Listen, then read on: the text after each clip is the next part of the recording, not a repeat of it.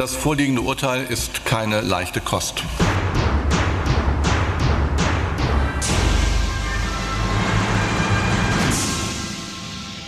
Acht mannen en vrouwen in scharlakentoga's laten de Europese Unie op zijn grondvesten trillen. Het Bundesverfassungsgericht, de hoogste rechters in Duitsland, schieten wild om zich heen en raken de Europese Centrale Bank en hun collega's in Luxemburg. Maar zijn het schampschoten of voltreffers? Welkom bij Europa Mania. Ik ben Jesse Pinser, Europa-verslaggever van BNR Nieuwsradio. En ik ben Han-Dirk Hekking, Europa-verslaggever van het Financieel Dagblad. Han-Dirk, laten we even teruggaan naar Karlsruhe, dinsdagochtend, uurtje of tien. Rechter Andreas Voskoelen die neemt plaats achter een microfoon. Eén dag voordat hij met pensioen gaat en dan zegt hij dit. Das vorliegende Urteil ist keine leichte Kost. Erstmals in seiner Geschichte stellt das Bundesverfassungsgericht fest, dass Handlungen und Entscheidungen europäischer Organe offensichtlich nicht von der europäischen Kompetenzordnung gedeckt sind und daher in Deutschland keine Wirksamkeit entfalten können. Voor het eerst oordeelt het Duitse constitutionele hof dat ja, eigenlijk het handelen van de Europese instellingen, of een paar specifieke eigenlijk, ja, dat ze daar hun boekje te buiten zijn gegaan. Uitspraak die dus gaat over de Europese Centrale Bank en het opkopen van staatsschulden van EU-landen. Um, moeten we eerst nog even benadrukken wat ze niet gezegd hebben, het Bundesverfassungsgericht, want dat was eigenlijk de vraag die voorlag. Is het hele opkoopprogramma van de ECB in strijd met Europese verdragen? Ja, dat is misschien eigenlijk ook wel het teleurstellende deel van het arrest van het Bundesverfassungsgericht voor de Duitsers die deze zaak eigenlijk uh, begonnen zijn. Dat is een groep Duitsers die eigenlijk al jarenlang aan het procederen is. Tegen, uh, Allemaal hoogleraren, hè? En nog uh, het is een van, een, een van de oprichters van het AVD, Alternatief voor Duitsland. Dat, dat groepje. Ja, precies. Dus die zijn eigenlijk al jarenlang proberen ze eigenlijk via juridische weg te voorkomen dat de Europese Centrale Bank uh, heel los monetair beleid uh, voert. En ja, ze hebben niet helemaal hun zin gekregen afgelopen dinsdag, want het Bundesverfassungsgericht zegt eigenlijk van, nou ja, uh, het verwijt hè, dat de, deze groep Duitsers de ECB maakt, namelijk dat de ECB doet aan monetaire financiering. Dat is in strijd met het Europees Verdrag. Dat betekent eigenlijk dat de centrale bank direct staatsobligaties opkoopt al bij de uitgifte van, uh, van, van landen van die staatsobligaties. Nee, zegt het Bundesverfassungsgericht, daar is geen sprake van. Maar evengoed is deze uitspraak een enorme klets in het gezicht, zou je kunnen zeggen, van zowel de ECB als het Hof van Justitie van de EU. De, de, onderliggende zorg van die klagers. Wat gebeurt er nou met de spaarcentjes van de Duitsers? Wat gebeurt er met de huizenprijzen door uh, al dit uh, opkoopbeleid in, in, in Frankfurt? Die, die, die zorg delen ze eigenlijk wel, hè? Eigenlijk zeggen ze in feite dat uh, zowel de ECB als het Hof van Justitie van de EU onvoldoende heeft gekeken naar eigenlijk de gevolgen inderdaad van dat opkoopprogramma. Uh, met andere woorden, um, ze zeggen eigenlijk van er is eigenlijk de vraag of er een goede proportionaliteitstoets is, uh, heeft plaatsgehad. Wat, dat houdt in, zeg maar, dat je eigenlijk gewoon gaat afwegen van, oké, als ik dit doe, als ik dit beleid doorvoer, wat voor negatieve effecten heeft dat dan? Um, hoe zijn die negatieve en positieve effecten met elkaar in uh, balans? Mm -hmm. En daarvan zegt uh, het Bundesverfassungsgericht nu van ja, zowel de ECB als het Hof van Justitie, toen wij daar vragen over stelden in 2017 aan het Hof van Justitie, wij vroegen expliciet van hoe kijken jullie naar die evenredigheid van deze maatregelen. Toen heeft het Hof van Justitie eigenlijk ons met een kluitje in het riet gestuurd. Dat zijn eigenlijk even mijn eigen woorden, maar effectief komt het erop neer dat het Bundesverfassungsgericht zegt de Hof van Justitie heeft ondanks onze vragen hierover hebben ze niet goed gekeken naar hoe evenredig, hoe proportioneel dit beleid van de ECB nu eigenlijk is. En daarom, en dan komt het, ja, dat betekent eigenlijk dat omdat het Hof van Justitie zijn werk niet goed gedaan heeft, uh, daarmee zijn mandaat niet op de juiste manier invult, kunnen wij nu als Duitse rechters zeggen van nou oké, dan leggen wij het wel voor jullie uit en dan bepalen wij wel hoe het volgens ons in elkaar zit en uh, bepalen wij wel of hier sprake is van een beleid dat in strijd is met het Europees recht. En dan vervolgens is de conclusie van ja, er moet beter gekeken worden naar de proportionaliteit van dat beleid. Er moet beter in kaart gebracht worden. En daar hebben ze drie maanden voor gekregen. Ja, de, de, inderdaad is het zo dat uh, drie maanden is nu de termijn waarop de ECB nieuwe in feite nieuw materiaal op tafel zou moeten leggen. Maar dat is natuurlijk op zich ontiegelijk uh, eigenlijk een ingewikkelde marsorde die het Bundesverfassungsgericht daarmee eigenlijk uh, aan de ECB geeft. Het is ook overigens geen direct bevel. Hè. Eigenlijk is het bevel of, of uh, de oproep aan de Duitse regering en aan de Duitse Bondsdag om ervoor te zorgen dat de ECB binnen drie maanden met die toets komt. Het lastige daarvan is natuurlijk dat de ECB een onafhankelijke instantie is en de ECB voelt zich natuurlijk totaal niet uh, ja, geroepen om überhaupt eigenlijk in te gaan op deze eis van het Bundesverfassungsgericht. Ja, want iemand moet het uh, gaan uitleggen aan de rechters in Karlsruhe. Want anders is het na drie maanden zo dat de, de Bundesbank, dus de Duitse centrale bank, geen onderdeel meer mag gaan uitmaken van het opkoopprogramma. En dan zou je zeggen, dat doen ze toch vanuit Frankfurt. Dus wat maakt het dan echt uit als de Duitse centrale bank niet meedoet. Maar er zit een soort tussenstapje in. Hè? Dat eigenlijk uh, vanuit uh, Frankfurt, dus de, en dan heb ik het over het Oostend van uh, Frankfurt en niet ja. waar de Bundesbank zit. Dat moeten we dat onderscheid wel maken. De, de, de ECB die koopt eigenlijk niet echt die staatsleningen op. Dat doet de, de nationale centrale bank, doet dat voor hun. Waardoor je dus, ja, er toch wel een zeker belang bij is dat die nationale centrale banken ook uh, netjes meedoen. Zeker als je het over de grootste, rijkste, belangrijkste lidstaat uh, binnen de eurozone toch wel uh, hebt. Ja. Um, hebben we al een beetje idee hoe ze dit gaan oplossen? Ik heb geen idee. persoonlijk denk ik dat het beste zou zijn om dit op te lossen is als er iemand nog een keertje de 300 meter papier die de Europese Centrale Bank uh, in de afgelopen jaren heeft geproduceerd in de vorm van speeches, notulen van uh, bijeenkomsten, uh, ja, rapporten, analyses en dat soort dingen. Uh, om dat nog eens een keertje op een handig vindbaar adres voor het Bundesverfassungsgericht online te zetten. zodat ze dat nog eens En dat het linkje even sturen even het linkje sturen. En dat zou de meest praktische oplossing zijn. Maar, uh... En het is natuurlijk ook heel lastig om te bepalen wat proportioneel is waar ze het dan de hele tijd over hebben. Want dat bekijken zij natuurlijk heel erg vanuit een, een, een Duits standpunt ook wel. Weet je, daarom haalde ik al eventjes die, die, die Duitse huizenprijzen en de Duitse spaarders daarbij. Maar wat proportioneel is vanuit een Duits standpunt of niet proportioneel is, ja, dat kan weer anders liggen als je het vanuit, uh, ik roep maar wat, vanuit Rome of Madrid uh, gaat bekijken. Maar ik denk dat je de spijker op zijn kop slaat hier, want dat is natuurlijk precies het uh, probleem dat, dat hier ook op tafel komt te liggen. Dat eigenlijk, omdat het Bundesverfassungsgericht meent dat ze dit recht hebben om dit te stellen, dat maakt het ontiegelijk lastig om dit op te lossen. Want uiteindelijk, elke toets die de ECB als ze al zouden ingaan op uh, deze eis, als die ECB die toets op tafel legt, dan is dat een Europese, een eurozone toets. Dus met andere woorden, de voordelen en nadelen van, uh, van dat beleid zouden dan in kaart gebracht moeten worden voor alle eurolanden, voor alle landen waar het ECB-beleid voor geldt. Ja, dat is niet het perspectief van het Bundesverfassungsgericht. Die heeft het gewoon louter over de Duitse situatie. Zouden we ook niet kunnen zeggen dat die Duitse rechters misschien wel een punt hebben? Weet je dat de Europese Centrale Bank, die is bezig om die eurozone al, nou ja, tien jaar bij elkaar te houden.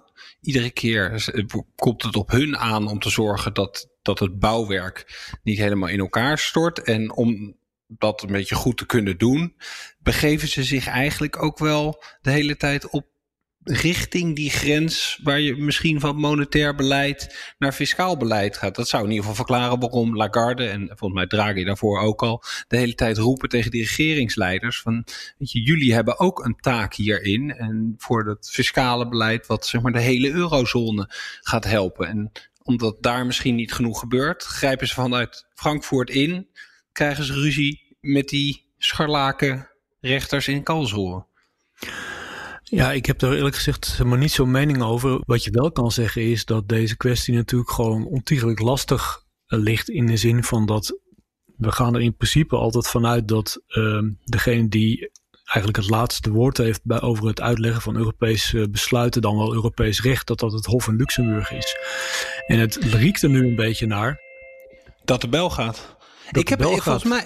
Ja, kijk, weet je, dat is dan het leuke van thuiswerken. Volgens mij staat er een, uh, een klusjesman voor de deur die de tuindeur gaat maken. Dus misschien is dit het moment om eventjes voor mij om de deur open te doen. En dan gooien we er gewoon eventjes een, een stukje brexit doorheen. En dan pakken we het zo meteen weer op. We will be governed by science and not by mumbo jumbo. And not by mumbo jumbo. By science and not by mumbo jumbo. De hoeksteen van de Europese strategie bij de Brexit-onderhandelingen stort in elkaar. Dat is de openingszin van een artikel dat deze week in de Britse krant The Telegraph stond. En de anti-EU-krant zou wel eens een punt kunnen hebben. Connor Claers is onze vaste Brexit-mania-versteer. Connor, kan jij kort uitleggen wat uh, Ambrose Evans Pritchard, want dat is de auteur van dit uh, artikel, precies bedoelt? Ja hoor, ja. Nou, en een van de, de, de, de belangrijke uh, punten, misschien wel uh, het belangrijkste punt waar uh, meneer Barnier altijd op hamert in zijn gesprekken met de Britten, is dat ze moeten voldoen aan, aan de level playing field. Hè. De kern van de EU is het gelijke speelveld. Mm -hmm. En meneer Everett Pritchard, die, die schrijft eigenlijk, ja, dat level playing field door de coronapandemie bestaat gewoon helemaal niet. En daar heeft hij op zich eigenlijk wel een punt. Want wat hij schrijft is, uh, Noord-Europa en met name natuurlijk Duitsland heeft zo'n diepe zakken en een veel betere krediet, kredietrating, dat mm -hmm. zij in hun eigen bedrijven, bijvoorbeeld Lufthansa, maar wij ook uh, uh, met Air France KLM, gemakkelijk veel meer geld kunnen pompen in die bedrijven om ze overeind te houden. En Zuid-Europa kan daar helemaal niet mee concurreren. Die hebben minder geld op de plank liggen. En die hebben natuurlijk um, veel minder gunstige voorwaarden als ze meer geld willen lenen om dat, uh, dat te doen. En ja, als er tussen Noord- en Zuid-Europa geen level playing field is, waarom zouden de Britten zich daar dan aan moeten houden als zij uh, uh, in onderhandeling met de EU een trade deal eruit willen hameren? Ja, het is ook een discussie die inderdaad binnen de EU en dan met name binnen de, de, de eurozone natuurlijk uh, heel heftig gevoerd wordt op uh, dit moment. Je hoort inderdaad vanuit uh, Italië en Portugal is ook heel fel erop dat ze dat inderdaad verwijten, ook richting Nederland. Van ja, weet je, jullie vinden die interne markt toch zo belangrijk en dat dat allemaal eerlijk is. Nou ja, kijk dan wat er gebeurt. Maar dat, nee, dat is een soort het, voorportaal van de hele discussie over het, het reddings fonds wat er eh, moet gaan komen um, in Brussel, zodat uh, ja, de, de, juist die, nou, misschien die oneffenheden niet helemaal weggewerkt worden, maar in ieder geval dat Zuid-Europa een handje geholpen wordt. Want als je Nederlandse diplomaten hier naar vraagt, of uh, zelfs ministers, die zeggen dan ja, ik bedoel, moeten wij nu onze excuses gaan aanbieden omdat we het gewoon wat beter gedaan hebben. Maar het is wel een, een, een zere plek inderdaad die, die hier maar even de vinger op gelegd wordt. Hm. Ik denk wel trouwens, als ik er wat langer over nadenk. Kijk, het is natuurlijk wel zo dat ze allemaal dezelfde regels hebben in Europa nog steeds. En die Britten zeggen eigenlijk, ja, we willen ook niet eens aan die regels meedoen. Dus het punt van dat die regels misschien niet helemaal eerlijk uitwerken, is een terecht punt. Maar om dan zeg maar nee, een soort terug te cirkelen naar. hey, maar die Brexit-onderhandelingen zijn gaande en daar hebben jullie het er ook over. Dus uh, omdat het niet helemaal eerlijk uitwerkt bij jullie, gaan we er helemaal niet aan meedoen. Dus dat is misschien, want dit is niet de meest pro-Europese journalist die daar rondloopt. Nee, dat kun je wel stellen. Maar waar hij dus ook, ik, ik kan hem, uh, net zoals jij volgens mij, voor een groot deel zijn redenering wel volgen. Tot op het punt inderdaad dat hij het gaat hebben over de Brexit-onderhandelingen. Want ja, het kan wel zo zijn dat, uh, dat er een, een ongelijk speelveld uh, in de praktijk is uh, op dit moment tussen Noord- en Zuid-Europa. Maar hoe zich dat dan precies verhoudt tot Groot-Brittannië, ja, daar is hij me even kwijt. Want uiteindelijk moeten ze dus toch een deal gaan, eruit gaan hameren. En ik kan me niet voorstellen dat ze binnen Brussel in één keer met 27 koppen bij elkaar gaan zitten en zeggen... Nou ja, inderdaad, er is eigenlijk helemaal geen gelijk speelveld. Weet je wat, we geven de Britten gewoon wat ze willen.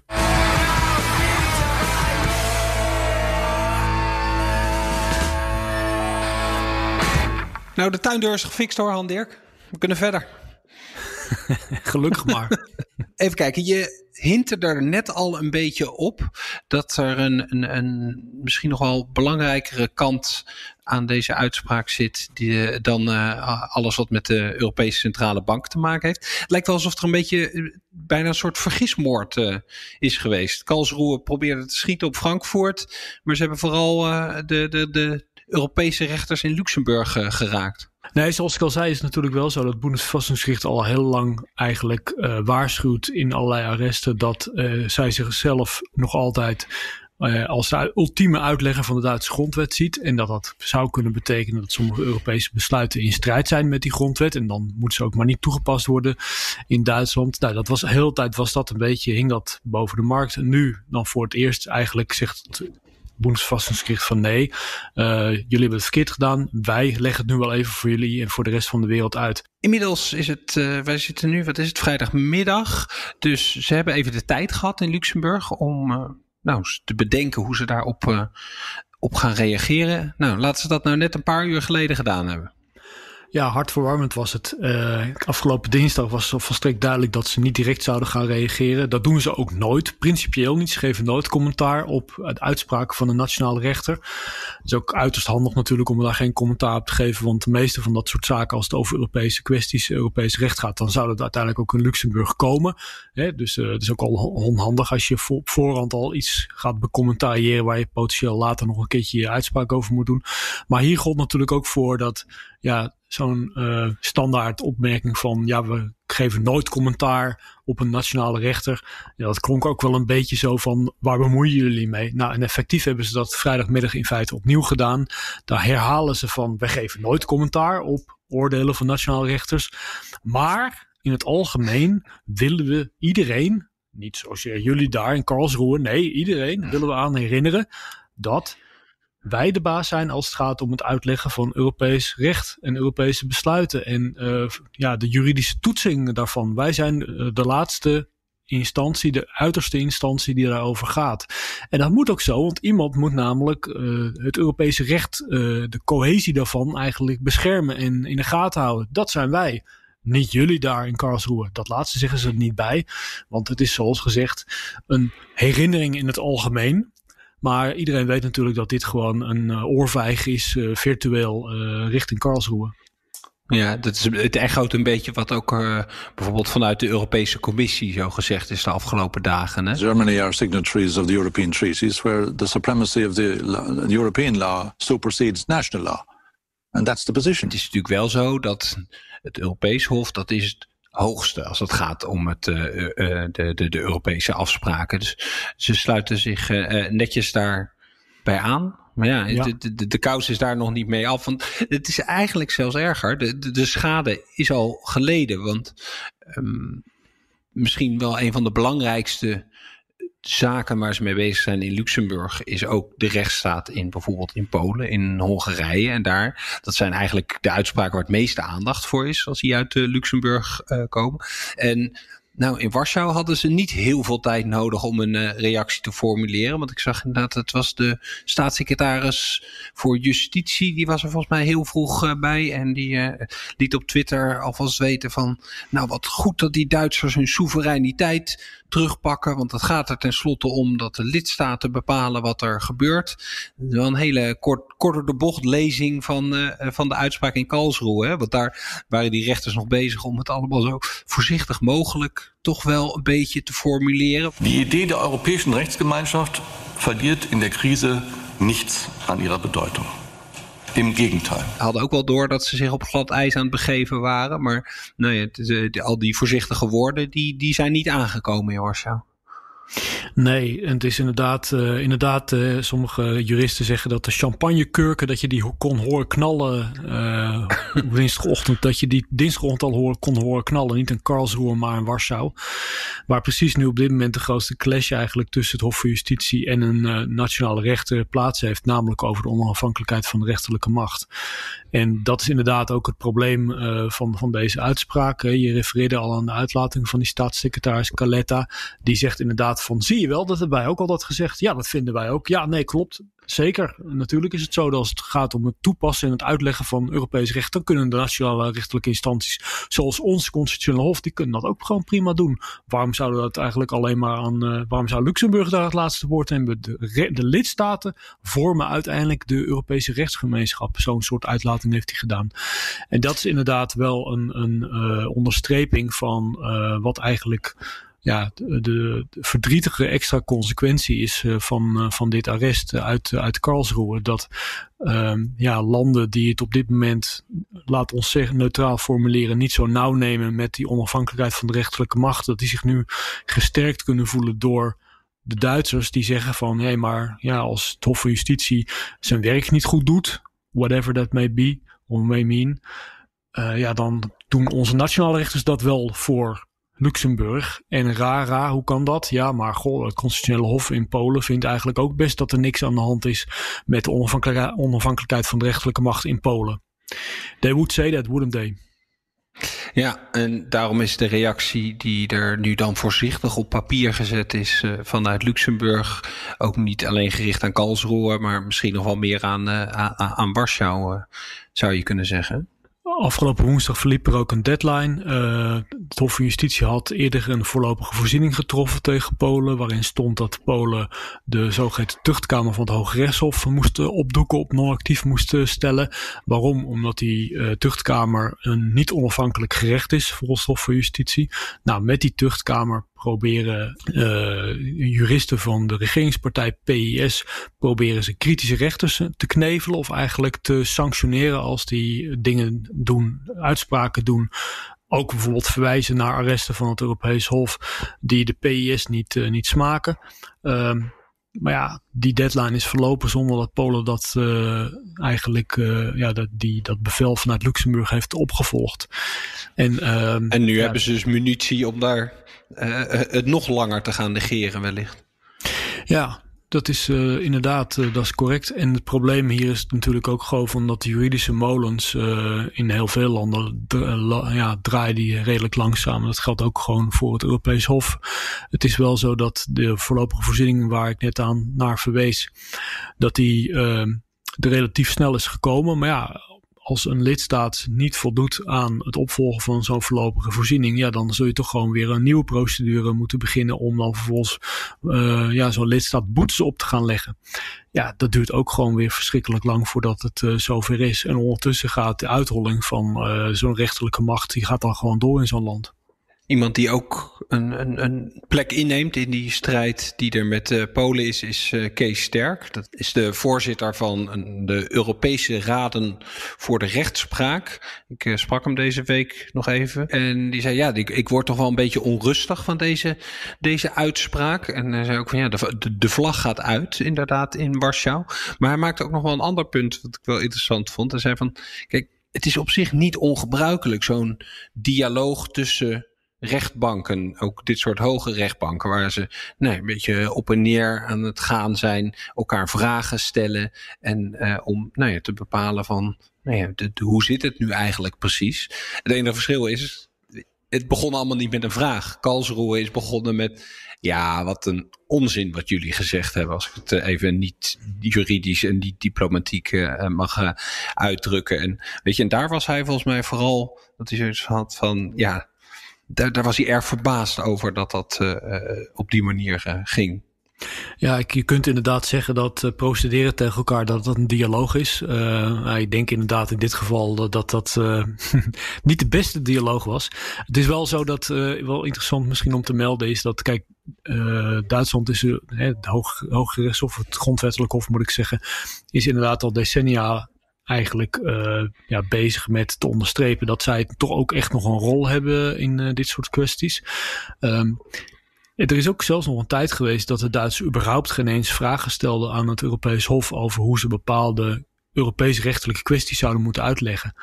Uh, dat is eigenlijk uh, met het verdrag van Lissabon, uh, eigenlijk de laatste tien jaar is dat wat vaker gebeurd. De grap hm. is nou eigenlijk dat wat je dus ziet gebeuren in deze kwestie is dat het Hof voor Justitie met antwoorden komt op vragen die worden gesteld vanuit het Bundesverfassungsgericht. En effect daarvan is eigenlijk dat het Bundesverfassungsgericht zegt: ja, maar die antwoorden bevallen mij niet. Ik ben het niet met je eens. En dat is natuurlijk eigenlijk een beetje een gekke constructie van als je die dialoog hebt met elkaar en je zegt van wat is jouw mening erover en dan het hoogste rechtelijke, uh, het hoogste rechtscollege in de EU zegt dan van nou dit is onze mening en dan zeg je van ja nee maar wacht even uh, ik ben het niet met je eens ik uh, doe gewoon mijn eigen zin. En dat is volgens mij niet de bedoeling van een dialoog. Weet je wie er trouwens nog meer uit Karlsruhe komen? Twee, twee beroemde Duitse voetballers ben ik naar op zoek. Met dezelfde voornaam. Um, met met uh, zeg maar die redelijk hoog scoren op de Nederlandse haatindex van Duitse voetballers? Of? Uh, ja, dat, is, dat gaat vrij snel volgens mij bij Duitse voetballers. Het zijn, het zijn de, de, de, de, de twee Oliviers. Of Oliver. Ah, Oliver nee, Kahn. A mistake by Oliver Kahn after all the great saves he's made. Dat is er één. En die andere, die weet je dan misschien ook wel als je de voornaam nu hebt. Also vielleicht Oliver Bierhoff. Die letzten Sekunden vor dem ersten Golden Goal der Fußballgeschichte. Und erzielt wird es von Oliver Bierhoff. Ja hoor, die twee die komen allebei uit, uh, uit Karlsruhe, of zijn er in ieder geval geboren. En ik had zoiets van, je, het Bundesverfassungsgericht, dat is eigenlijk toch altijd een beetje meer de, de Oliver Kahn geweest. Weet je, het, het slot op de deur, de bewakers van de Duitse grondweg. En misschien zijn ze, hebben ze ja, ineens deze week toch iets gehad van... ja, maar wij, willen ook Oliver Bierhoff zijn. We willen een, een goaltjesdief zijn. En we willen een golden goal maken zoals hij dat deed in, tijdens het Europees kampioenschap in 96. En ja, dat, dat ze een beetje in de war zijn geraakt met welke positie ze op het veld innemen. Ja, nee, ik, uh, ik zie de analogie zie ik volledig. Het enige zou ik, dat ik eigenlijk zou toevoegen is dat ik dan eigenlijk persoonlijk van mening ben dat Oliver Bierhoff eigenlijk in de 93 e minuut, zoals de Duitsers dat doen, uh, een goal heeft gemaakt waardoor we eeuwig gaan verlengen. Want dat is eigenlijk het effect van wat er nu gebeurd is. Dat we eigenlijk voorlopig de komende jaren wederom in een soort onduidelijke situatie zullen verkeren waarin we niet precies weten wie nou eigenlijk ja, de baas is. In de zin van dat we weten dat het Hof van Justitie volgens de Europese verdragen en volgens de jurisprudentie eigenlijk in principe degene is die het laatste woord heeft over Europees rechtelijke vragen. Maar tegelijkertijd is het ook zo dat in deze kwestie. Mocht er een vervolg uh, komen op uh, wat het Bundesverfassungsgericht uh, heeft, heeft gezegd en heeft voordoneerd richting bijvoorbeeld de Duitse politiek, ja, dan zijn er eigenlijk twee wegen die, ehm, die, die er zouden bewandeld zouden kunnen worden vanuit Europa richting, richting Duitsland. Hè, want dan is Duitsland degene die eigenlijk verantwoordelijk moet worden gehouden door de Europese instituties voor het feit dat een instantie in Duitsland zich niet houdt aan Europese verdragen. En dan zou een mhm. inbreukprocedure moeten beginnen in Brussel. Dan zou de Europese Commissie moeten beginnen. Dan zou het Hof van Justitie zich uiteindelijk in die inbreukprocedure tegen Duitsland moeten uitspreken. En dan vervolgens ontstaat natuurlijk een hele bizarre situatie waarin um, Duitsland dan bijvoorbeeld van het Europees Hof te horen krijgt van hé, hey, maar het Bundesverfassungsgericht heeft zich met dit oordeel op ons terrein begeven. Die heeft, heeft daarmee de Europese verdragen geschonden. Dat mag niet. En de Duitse regering zegt dan van ja, misschien is dat, vinden wij dat ook wel zo. Maar ze kunnen er eigenlijk verdomd weinig tegen doen. Want het Bundesverfassungsgericht is net zoals het Hof van Justitie van de EU onafhankelijk. Um, andere traject dat je nog zou kunnen voorstellen is dat stel je voor dat de Bundesbank inderdaad stopt met het opkopen van staatsobligaties volgens het bestreden PSBP-programma. Omdat ze denken, ja, daar in Karlsruhe zijn ze ook niet gek. Dat hebben ze nu eenmaal tegen ons gezegd. Dat we dat niet meer mogen doen als er geen goede proportionaliteitstoets uh, is. Dan ja, handelt de Bundesbank in strijd met Europese afspraken, namelijk de statuten van de ECB. Dan zou de Europese Commissie wederom een inbreukprocedure kunnen beginnen tegen Duitsland. Want Duitsland is dan eigenlijk degene die wordt aangesproken in deze kwestie. Duitsland is verantwoordelijk voor het handelen van de instanties op haar grondgebied en burgers en bedrijven. En dat zou uiteindelijk dan misschien kunnen leiden tot een uitspraak van het Europees Hof van Justitie, die dan zegt: Duitsland, uh, de Bundesbank houdt zich niet aan de Europese verdragen. En dan zou de Duitse regering kunnen zeggen: ja, het is heel vervelend allemaal, maar wat kunnen ze er tegen doen? Want hier geldt opnieuw: de Bundesbank is een onafhankelijke centrale bank. Met andere woorden, vanuit Berlijn kan Angela Merkel niet bellen met Jens Weidmann. Misschien dat ze hem wel belt, maar formeel kan dat niet. Uh, om te zeggen van nou gaan toch maar weer die staatsobligaties opkopen. Dat is dus uh, onmogelijk in deze constructie. Dus in allebei de trajecten die mogelijk zijn nu, eh, die de formele trajecten bedoel dus juridische trajecten, die mhm. eindigen eigenlijk in een soort uh, ja, eeuwige verlenging waarin Oliver Bierhoff uh, misschien in de buurt van de goal komt. Uh, of Kaan nog een strafschop stopt. Maar niemand gaat ooit op het fluitje fluiten. Iemand had de rechters in Karlsruhe moeten vertellen dat die hele golden goal regel al lang is afgeschaft. Daar is het misgegaan, denk ik. Zo is het. Ja, wil je nou nog meer horen over eh, deze hele discussie, met name vanuit het monetaire gezichtspunt, dan zou je ook nog even kunnen luisteren naar de FD BNR podcast Ongekend in vredestijd van Daan Ballegeer en Matthijs Bouwman. Die gaat ook over deze kwestie.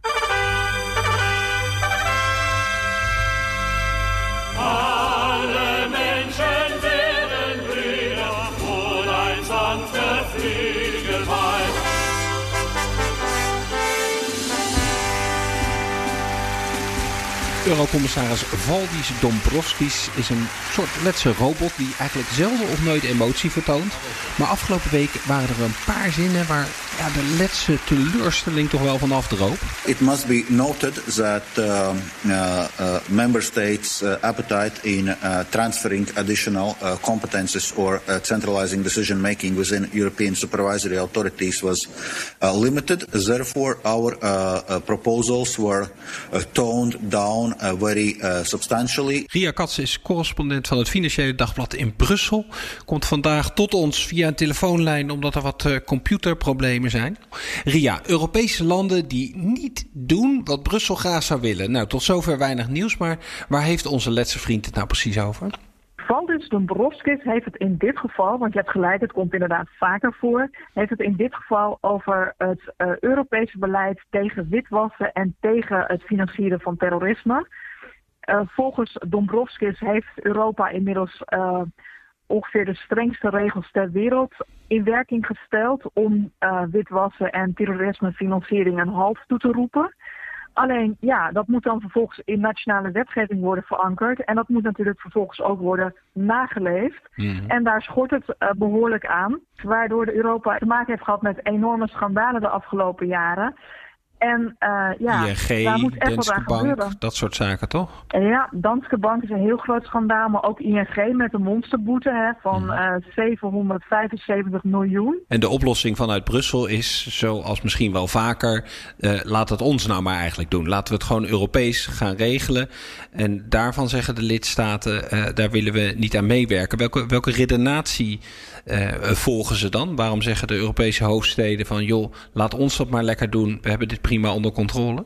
Nou, ze zijn erop aan het terugkomen. Het was inderdaad zo dat uh, Europa al langer zegt... er moet een Europese witwaswaakhond uh, komen... die banken in de gaten gaat houden om te kijken of ze goed hun werk doen... en die waar nodig boetes kan opleggen. Uh, toen hebben inderdaad van in 2017 de lidstaten gezegd... ho ho, dat gaan we absoluut niet doen. Dit is een nationale taak. We houden het bij uh, nationale regelgeving... en we gaan absoluut geen bevoegdheden op dit terrein... op onze financiële sector overdragen aan Brussel... Maar ja, vervolgens kwamen dus inderdaad die schandalen. En inmiddels zijn ook zelfs in Den Haag, die daar heel erg tegen was, ook de ogen open. En ook Den Haag pleit nu ook voor iets meer Europese uh, toezicht hierop. En dat is ook terecht, want dit soort misdaden, terrorismefinanciering en um, witwas, is natuurlijk per definitie internationaal. Hmm. Um, hè, dat, dat, stopt niet bij de grens. En wat nationale toezichthouders doen, en dat is ook precies het gat waarmee, uh, waar, waar dit invalt, is, uh, die houden op bij de grens. Dus DNB, die in Nederland de toezicht doet, de Nederlandse bank, die stopt, uh, die kijkt wat ING in Nederland doet, maar wat vervolgens uh, via de lokale doch dochters in, weet ik veel, Polen, et cetera, gebeurt, ja, daar hebben zij veel minder zicht op. En vervolgens doet iedereen dus een nationale dingetje. En zit er zo'n enorm gat in het toezicht dat criminelen uit met name Rusland tot nu toe daar handig gebruik van weten te maken. Dus je hebt eigenlijk lidstaten die wel zouden willen meewerken. Maar ze willen in Brussel gewoon wat sneller dan ze in de hoofdsteden willen gaan. Is dat eigenlijk wat er aan de hand is? Nou, het is eigenlijk meer dat de lidstaten eerst zeiden: ho, ho, dat willen we absoluut niet. En inmiddels denken ze: ja, oké, het is grensoverschrijdend. Uh, er zijn enorme schandalen. De financiële sector die ligt al tien jaar onder vuur. Hè. Ze hebben natuurlijk de vorige crisis veroorzaakt, kun je zeggen. De banken hebben toen, uh, moesten met belastinggeld gered worden. En uh, ja, de burgers zijn veel vertrouwen in de financiële sector verloren.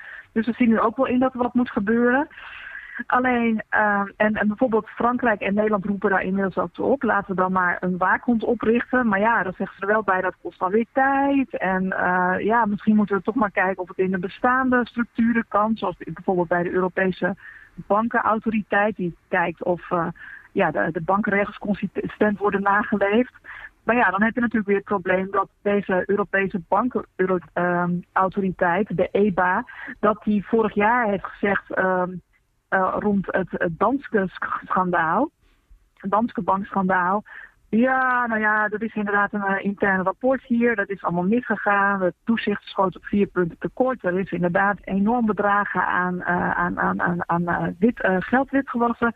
Maar ja, nou ja, weet je wat, we staken het onderzoek. We komen ook verder niet met aanbevelingen aan Denemarken, die natuurlijk het toezicht op de Danske Bank doet, en aan Estland, want het ging om een Estse dochter van Danske Bank. We, we, sluiten gewoon het onderzoek en we doen niks. De Europese Commissie was toen verbijsterd. Heeft daar heel veel kritiek uh, op gehad. Dus die zegt nu, ja, dat EBA, dat is dus blijkbaar ook een wasseneus. Dus als uh, we uh, het toezicht daar onderbrengen, dan in godsnaam wel met ja, een hele andere bestuursstructuur. Er moet daar echt wat gebeuren. Maar liever nog een aparte nieuwe waakhond. En uh, ja, dat kan inderdaad een tijdje duren, maar uh, liever iets met tanden uh, dan een quick fix, zoals het dan heet, hè? een snelle oplossing. dat vervolgens ook weer niet werkt, want er moet echt wat gebeuren op dit terrein. Is... Het neemt ook toe, hè, het probleem. Is er, is er enig zicht op hoe lang het gaat duren om van die, die, die papieren tijger een, nou ja, een echt wild beest te maken die, die wat kan doen? Ja, de Europese Commissie zegt nu dat het in 2023 kan. Uh, als we dan tenminste alle wetgeving volgend jaar rond hebben en dat de lidstaten en het parlement dan akkoord gaan en dan moet het natuurlijk nog worden opgezet, dan zou het er over, uh, over drie jaar dus kunnen staan. Of tenminste, als zou het opgezet kunnen worden, dan is het natuurlijk nog niet meteen helemaal uh, ja, een krachtig mechanisme. Want zullen even bureaus toen moeten worden aangeschaft en computers. maar goed, dat duurt nog even. en ondertussen neemt met name de cybercriminaliteit, uh, online uh, malversaties met uh, witwas, et cetera, neemt gewoon hand over hand toe. Dus ja. En daarmee zijn we aan het einde gekomen van deze 33ste aflevering van Europa Mania. Dank jullie wel voor het luisteren en tot volgende week.